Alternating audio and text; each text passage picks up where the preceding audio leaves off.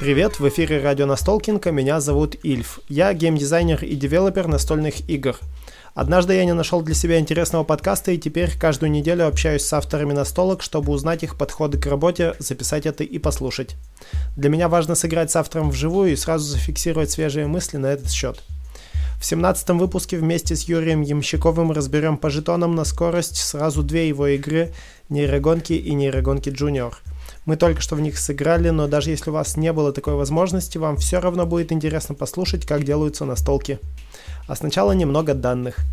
Нейрогонки и нейрогонки Junior – это детские игры, в которые могут играть от 1 до 5 человек, причем дети могут играть наравне со взрослыми. Обычная версия 5+, а детская 4+ выпустила игры издательства Тёма Брю в 2021 и 2023 году соответственно. Привет, Юра! Привет, Ильф. Расскажи про игру нейрогонки и сразу про нейрогонки Junior. О чем они? Это, собственно, игры... Знаешь, вот эта игра не, не от темы, в отличие от фототура а, или космонавтов. Это игра от механики. Тема там, в принципе, довольно условная, что в одной, что в другой версии. И я тебе даже больше скажу, они шли, даже идея появилась не от механики, а от того, что ну, знаешь, у меня есть дети, я с ними играю, и для меня, как для родителя, а, очень принципиальный момент, что когда мы играем во что-то с детьми, нам обоим, ну или всем, кто играет, должно быть весело. А в том числе это значит то, что я должен играть в полную силу, а дети должны иметь шанс на победу.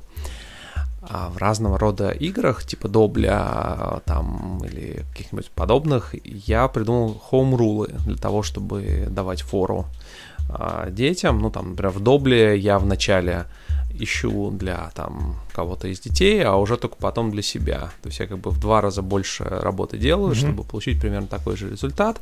Ну, и это, как правило, давало сопоставимые штуки. Вот, есть, конечно, игры, в которых это прям встроено, типа Go, где ты можешь просто дать, э, ну, там просто прописано фора в количестве камней, угу. или в идеале даже количество камней на поле, то есть то, там взяли маленькое поле, выставили 4 камня и крутись как хочешь. А вот мне весело, ему там сыну интересно, и в общем все, все классно. Вот, а в большинстве настолок такого нет. И вот мне захотелось сделать игру, в которой игроки с разным уровнем будут играть на равных, ну, как минимум с сопоставимыми шансами на победу. Соответственно, вот примерно так появилась, появились нейрогонки. То есть эта игра от принципа появилась? Да. Не от, да. не от сеттинга, не от механики, а от принципа. Да, а уже потом под этот принцип я подобрал механику. Механику очень простую, собственно, Правила объясняются за, там, не знаю, 20-30 секунд. Угу. У тебя есть задание, и нужно просто одной рукой из общей кучки выкладывать тайлики на свой планшетик так, чтобы они совпадали с заданием. Угу. Задания на разных уровнях разные, ну, там, либо совпадение цвета, фигуры, формы, в Junior еще количество, а в взрослой версии там еще цифры, и там на старших уровнях появляются э, знач значки больше, и тебе нужно, чтобы цифра на тайлике был, на которой там слева, предположим, была больше, чем на том, который справа, а еще они должны каким-то другим критериям соответствовать. И это так э, довольно неплохо нагружает мозг, но так, на мой вкус, приятно. Большинству игроков вроде как тоже такая mm-hmm. нагрузка комфортна. Ну, я бы даже сказал, это весело. Ну, в целом, да, то есть это задумывалось э, как, в общем-то, веселое развлечение. Я, mm-hmm. конечно, известен скорее как эм, такой математичный евро-разработчик, но на самом деле я тоже люблю веселиться, и в этой игре мы, ну, не знаю, мне в нее играть фаново, более того, и детям в нее играть фаново, и я даже видел, как гики, такие нормальные гики, типа Лёши Зуйкова, там, Дэна Буракова, просто орут, играя в нее, потому что тебе вот чуть-чуть не хватило, блин, как так-то опять. А вот зато когда ты наконец после очередной попытки смог, ты просто орешь от радости, потому что наконец-то. А ты вообще часто играешь с детьми в нее? Да, мы до сих пор в нее играем. Сейчас я даже уже с младшей дочкой, ей сейчас три с половиной годика, и мы уже с ней летом играли. Конечно, с ней мы пока так еще не соревнуемся, все-таки так наверное, от 4 лет уже там можно играть прямо вот соревновательно, mm-hmm. но тем не менее она уже так с удовольствием выкладывает формочки, цвета такое, так здорово. Вот, немножко не по правилам, но как mm-hmm. бы ок. Бытует мнение, что сложные игры придумывать э, проще, потому что берешь несколько сущностей их и совмещаешь. А гениально простую игру, чтобы она была, вот как, не знаю, там какие-нибудь Э, кодовые имена или тот же Добль, например, или в данном случае, можно сказать, и нейрогонки, э, очень простую, но при этом очень интересную игру придумать невозможно. Тебя должно на это как-то вдохновить, и э, это должно из тебя вырваться просто. Или к этому можно все-таки прийти? Как ты к этому относишься? Ну, я вообще, когда пытался в свое время как-то для себя представить, э, как можно в игре было бы показать э, процесс создания, разработки настолок, я думаю, что это так. Обычно, ну, как, кроме случаев, когда у тебя прям реально пришло озарение, тут оно просто пришло и пришло, это классно. А обычно, когда ты просто думаешь на какую-то тему, то это знаешь, как ты бросаешь кубики, что-то выпало. Если тебя это устроило, то окей, ты это берешь. Если тебя не устроило, ты думаешь дальше.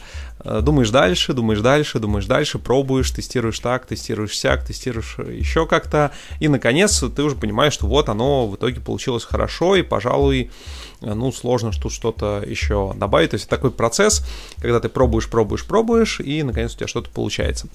Но конкретно с нейрогонками это реально довольно редкий случай, когда мне буквально за вечер пришла в голову идея, я ее а, реализовал, и у меня даже на моем тайм-трекере, а, я потом смотрел, прошло меньше пяти часов до того, как игру подписали. А, серьезно? Чистого, ну, чистого а, рабочего э, времени. Ага. Нет, ну, не в смысле я его через да, 5 да, часов да. принес, а в смысле вот именно рабочего времени у меня прошло 5 часов. Ну, то есть я придумал, я записал, я написал правила, я... Ну, вначале я, конечно, сделал прототип, сделал, кстати, хороший прототип, взял такие специальные, знаешь, штучки, которые подкладываются под э, ножки мебели, uh-huh. мягкие, они толстые. Uh-huh. я вот взял лист такого, распечатал на самоклейке с, там с одной стороны, с другой, тайлики приклеил, разрезал, у меня получился очень хороший прототип чем-то, может быть, даже более удобно, чем то, что потом было издано. Хотя, на самом деле, там, конечно, плотный картон, там материал тоже по-своему очень приятный. Ну и, соответственно, я поиграл, потестировал так, потестировал сяк, зарегистрировал это все на Игрокон. Это, собственно, был 19 год, да, это было осень 19 да. года. Вот, соответственно, зарегистрировал. А, ну, для этого мне пришлось написать правила, сделать PNP-шку, и вот на все вот это вот у меня ушло меньше пяти часов mm-hmm. чистого рабочего времени. По-моему, первый из издателей, кто игру увидел, это был Артем Степанов из Тема Брю. А, он такой пришел, мы с ним сыграли, он такой, давай подписываться. Я так, что, вот так вот? А тут э, вступает в моя история. Давай. Потому что э, у меня другая информация. Он, он с тобой тогда в нее не сыграл. По крайней мере, он с тобой в нее сыграл после того, как подписал. Потому что на Игроконе, я помню, я к тебе за стол сел, угу. мы с тобой начали играть. Тёма ходил вокруг, и в какой-то момент он остановился, смотрел, смотрел, смотрел, смотрел, видел, как нам было весело, мы с тобой играли вдвоем. Когда мы доиграли, он сразу сказал, что он берет эту игру. Наверное, так. Я уже, правда, не помню детали, я просто помню, что вот... Э, кстати, то время я тоже фиксировал, если что, время показа, и да, все равно получилось меньше 5 часов. Я был там. Вот. Это, наверное, самое быстрое подписание игры, которое у меня было. Ну, вот так бывает. Да, потом еще где-то часов 5 примерно ушло на дошлифовку, доработку после подписания. А что ты менял там? Слушай, а по-моему, там скорее, там добавился соло-режим, mm-hmm. там, а, ну, фор- формулировки подправились. Слушай, по-моему, глобально глобальных изменений точно не было. То есть mm-hmm. механика сразу родилась прекрасной. Такое бывает хоть и редко. А, не повторяйте такое в домашних условиях. То есть, на всякий случай, не рассчитывайте на то, что так будет э, каждый раз. Это довольно редкое явление, даже вроде как у опытных авторов. А вот, а, соответственно, там, по-моему, может быть, немножко менялась структура уровней, но и то, по-моему, не очень принципиально. То есть mm-hmm. их число менялось, но тоже как будто бы незначительно. То есть что-то вроде того, что у меня было 7 уровней, стало 10, э, что-то такое.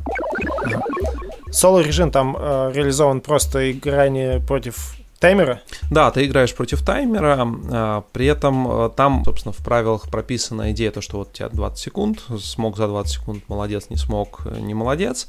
Если прошел все, то попробуй еще уменьшить время и повторить. Угу. Вот, в принципе, можно играть так, что вот ты успел там, не знаю, за 17 секунд, а теперь попытайся улучшить свой результат. Угу. То есть соревнуйся сам с собой. Вот, но это уже такая опциональная штука. А, в принципе, она, конечно, игра интереснее именно в соревновательном э, таком формате, потому что в какой-то момент вот реально это такое э, частая ситуация, когда тебе остался один тайл, и кто-то угу. кричит «стоп», и ты такой а Ну да.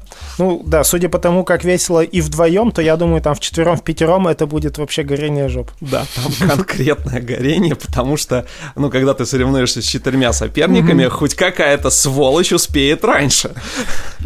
Вот. И это дает, кстати, с точки зрения геймдизайна, это дает такую хорошую среднюю арку, очень нестандартную, mm-hmm. когда ты пытаешься, пытаешься, пытаешься, и наконец смог. И это вот такое mm-hmm. ощущение ух, освободился, смог, реализовал. Вот как-то вот э, это очень классное ощущение, оно во многом создает фан в игре.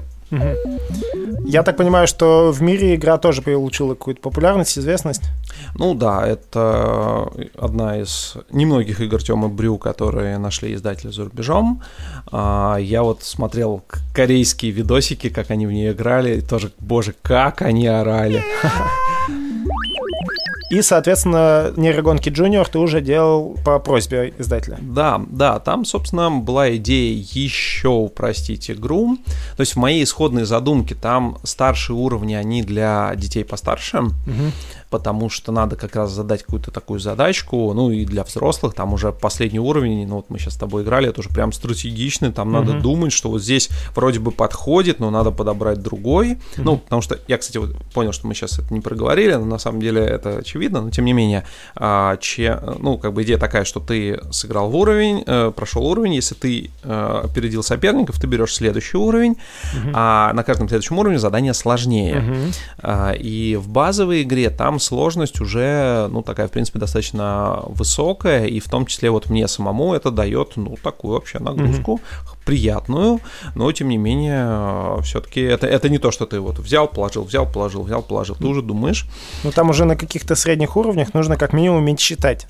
То есть с дошкольниками уже будет, может быть сложнее там, иногда. Ну, не то чтобы, ну, на пятом там надо просто знать цифры, окей, угу. надо знать цифры, угу. вот. И да, конечно, четырехлетка цифр обычно не знает, поэтому э, играть в нее не может на высоких уровнях, но на самом деле и не планировалось, что младшие будут играть на высоких уровнях. Там идея как раз была в том, что, э, ну, типа, если ты играешь э, с, там, с пятилетним ребенком, то ты ему даешь первый уровень, себе берешь какой-нибудь пятый.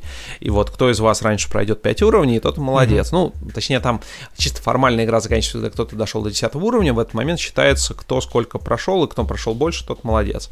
Вот, а потенциально ребенок может успеть пройти это раньше и, ну, свои 5 уровней и, соответственно, выиграть.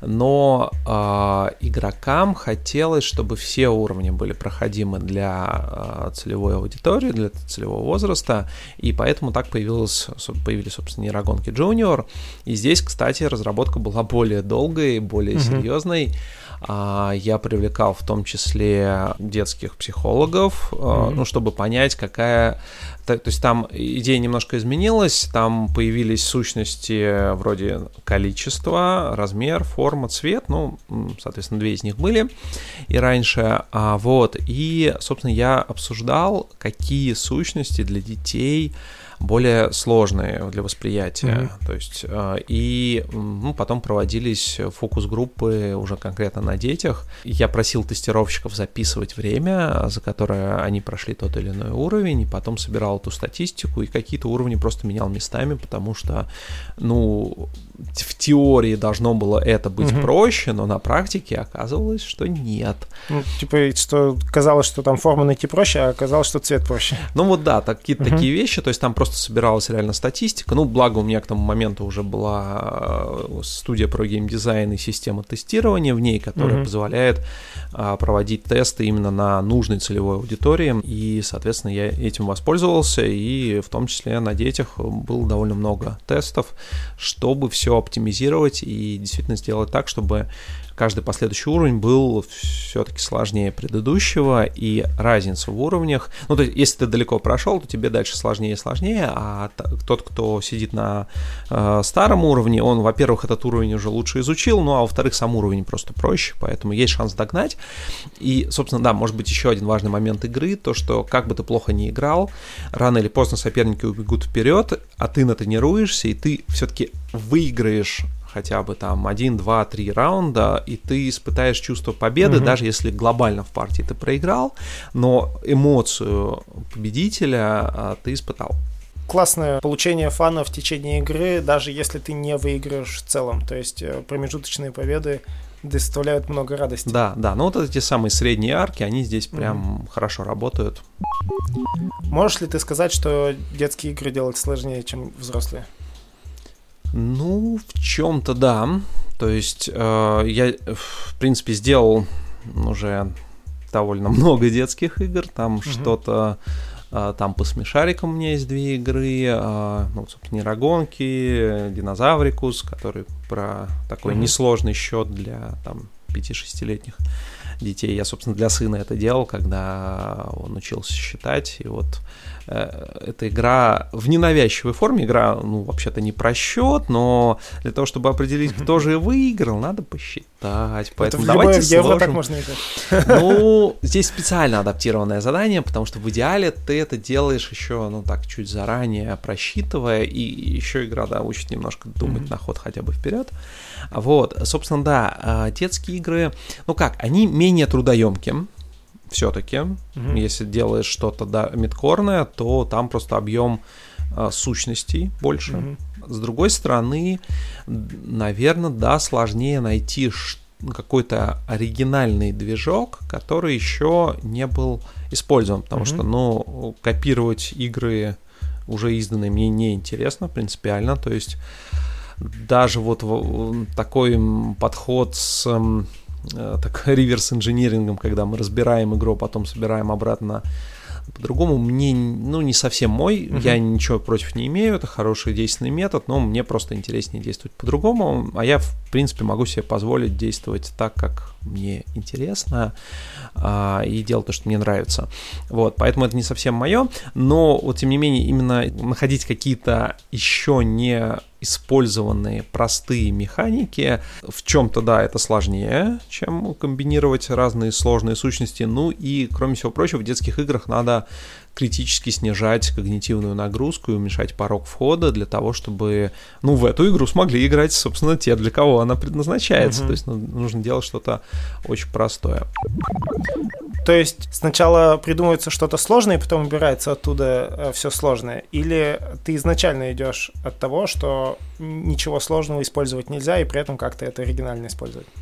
Ну, по-разному бывает. Э, ну, в норме игры, которые я делаю, проходят цикл упрощения усложнения, mm-hmm. это нормально. А, и вот, ну, пожалуй, нейрогонки были не таковы, и здесь просто была вот исходная идея, и она сразу родилась прекрасной. А, вот. А, по-разному бывает. Иногда бывает действительно э, сделал, потом упростил, упростил, еще упростил, и еще упростил, еще вот так вот упростил. Вот сейчас э, примерно так происходило над игрой, которую я делаю для издательства Тимашов, для Кикстартера. Угу. Исходная версия игры казалась мне, ну, что, вроде нормально, не очень сложная.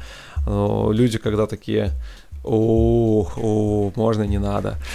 Вот, я такой, ладно, хорошо, упростим. Я упростил, ой, ну что-то сложно. И вот так игра прошла где-то, по-моему, 5 э, итераций упрощений, по-моему, ничего мы не усложняли. Это как раз то, проще, что мы проще, обсуждали проще. с тобой в прошлый раз. Ну да, да, да. Когда у тебя математический склад ума, тебе многие вещи кажутся проще, чем да, да, это вот такое мое проклятие, хотя в чем-то и, конечно, очень полезная штука, когда действительно то, что мне кажется простым, таковым не является для многих игроков. Mm-hmm. И это нормально. Для многих авторов, ну, может быть, как понимание каких-то вещей или какие-то исторические знания кажется, ну, самой собой разумеющимся, mm-hmm. а для людей, э, чё, нет. Тебе как да. девелоперу часто приходится э, упрощать чужие игры?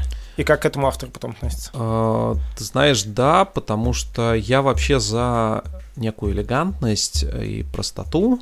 То есть мой некий идеал игры — это когда игра очень проста по базовым правилам, и у нее сложность и разнообразие ситуаций возникают ну, таким процедурным методом.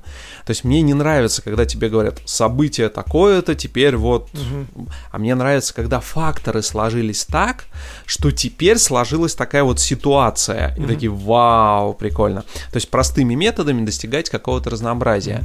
А, и это требует обычно довольно большого упрощения базовых каких-то вещей, но при этом их меньше сущности, больше связи между сущностями, если вот так вот совсем mm-hmm. как-то абстрактно говорить.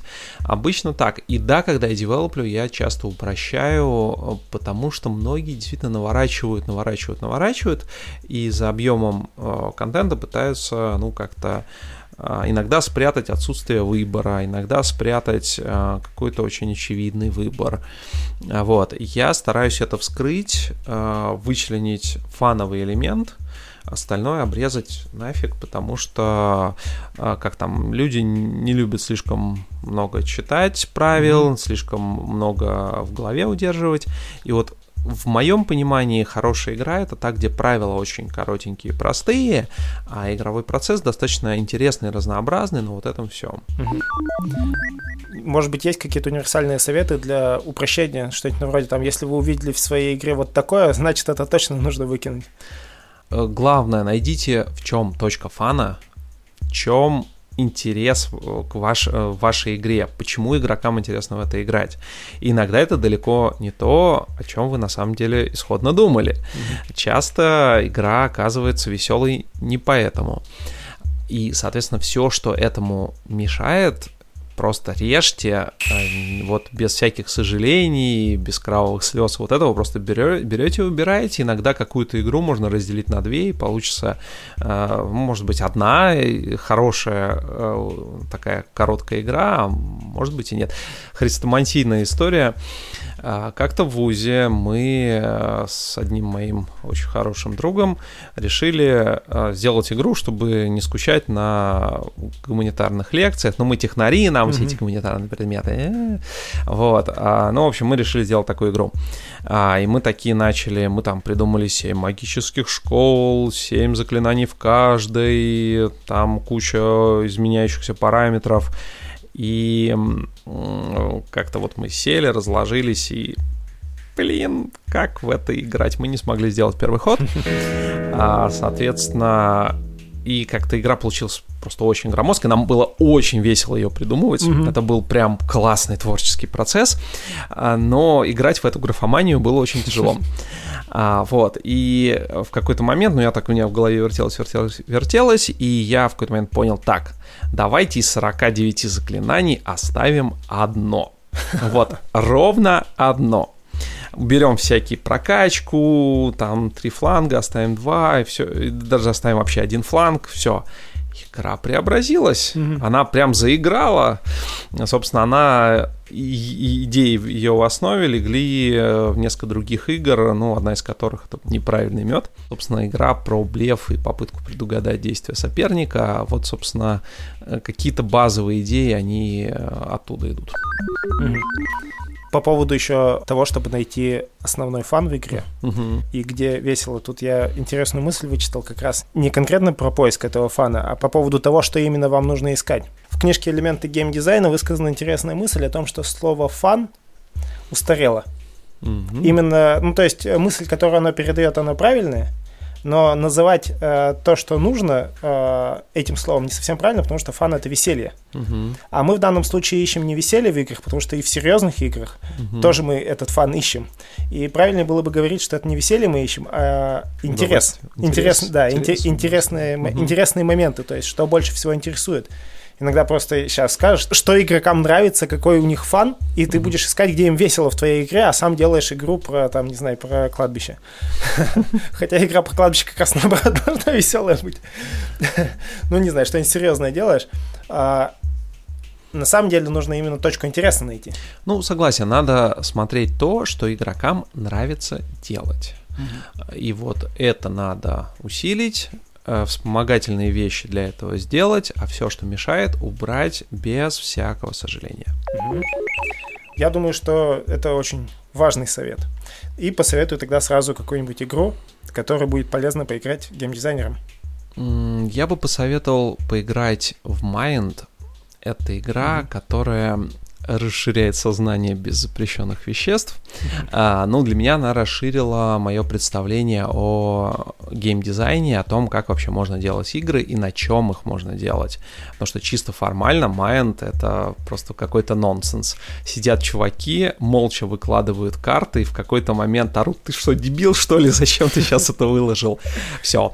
А, более наркоманское впечатление от игрового процесса я видел, пожалуй, только в «Братьях по оружию», где примерно точно так же происходит, а, только там еще типа есть тема. Мне кажется, братьев по оружию чуть больше все-таки какое-то планирование может быть. Ну, нет, естественно, там есть планирование, а, но как бы, тем не менее, со стороны, если ты не знаешь угу. правил, и ты подходишь к столу, за которым чуваки выкладывают карточки, а потом матерятся друг на друга, а, это очень странное впечатление, потому что ничего не понятно, что происходит. А как ты относишься к такому мнению, что Майнд вообще как бы не игра, это на удачу все? Нет, абсолютно нет. Ну вот я знаю твою историю, что вы там с женой ее прошли там чуть ли не с первого раза. Ну, что у вас миндальная связь. Ну, ты знаешь, это, а, скажем так, это игра на чувство ритма и на синхронизацию. И вот как ни странно, я вот играл в нее в очень разных компаниях с очень разными людьми, и как правило люди, которые умеют слышать и с которыми вот лично мне комфортно общаться, угу. с ними у нас очень хорошо получается. Угу. Потому что эта игра во многом про умение как-то прислушаться, присмотреться к другому человеку. Угу. То есть э, это на самом деле это игра, то есть она имеет все составляющие игры. Э, и да, то, что какие-то игроки ее не поняли, ее, ну, в силу каких-то причин, это нормально. У них просто, ну, может быть, как, кстати, точно, э, люди, которые на Майнд ругались, э, среди моих знакомых, люди со слабой эмпатией. И это объясняет, да, потому что если у тебя нет эмпатии, нет вот каких-то таких невербальных методов э, как-то прочувствовать другого угу. человека, то в нее ты будешь играть плохо. И будешь говорить, ну, здесь надо просто отмерять время, еще что-то. Нет, здесь надо чувствовать по мимике, по жестам, по тому, э, как игрок вел себя раньше, и вот там реально очень много вещей, и вот действительно, если ты умеешь слушать и слышать именно конкретного человека, если вы на одной волне, то обычно в нее очень хорошо играется. А в продолжении этой игры в The Game, по-моему, называется, ты играл? Играл, не особо понял. А. Ну, то есть э, в Манде э, есть совсем другая тема, там есть эмпатия, в э, The Game, ну, там ну, больше расчет. Он больше на расчет. Он да, больше на расчет, да, да. При этом я играл в нее, кроме карточной, uh-huh. я играл в приложение uh-huh. чисто один. Угу. Это прикольная логическая игра. Да, да, да, это хорошая головоломка, но это просто еще одна хорошая головоломка. Mm. А The Mind, он расширяет сознание. Ну, там действительно, да, использованы такие механики, которые не принято использовать обычно в настольных играх. Да, да. И это очень здорово. Это то, кстати, куда, мне кажется, стоит копать для того, чтобы придумать что-то вау, новое. Mm. Спасибо большое за подробный рассказ и за хорошие советы. Спасибо, что пригласил, буду рад. Всем пока.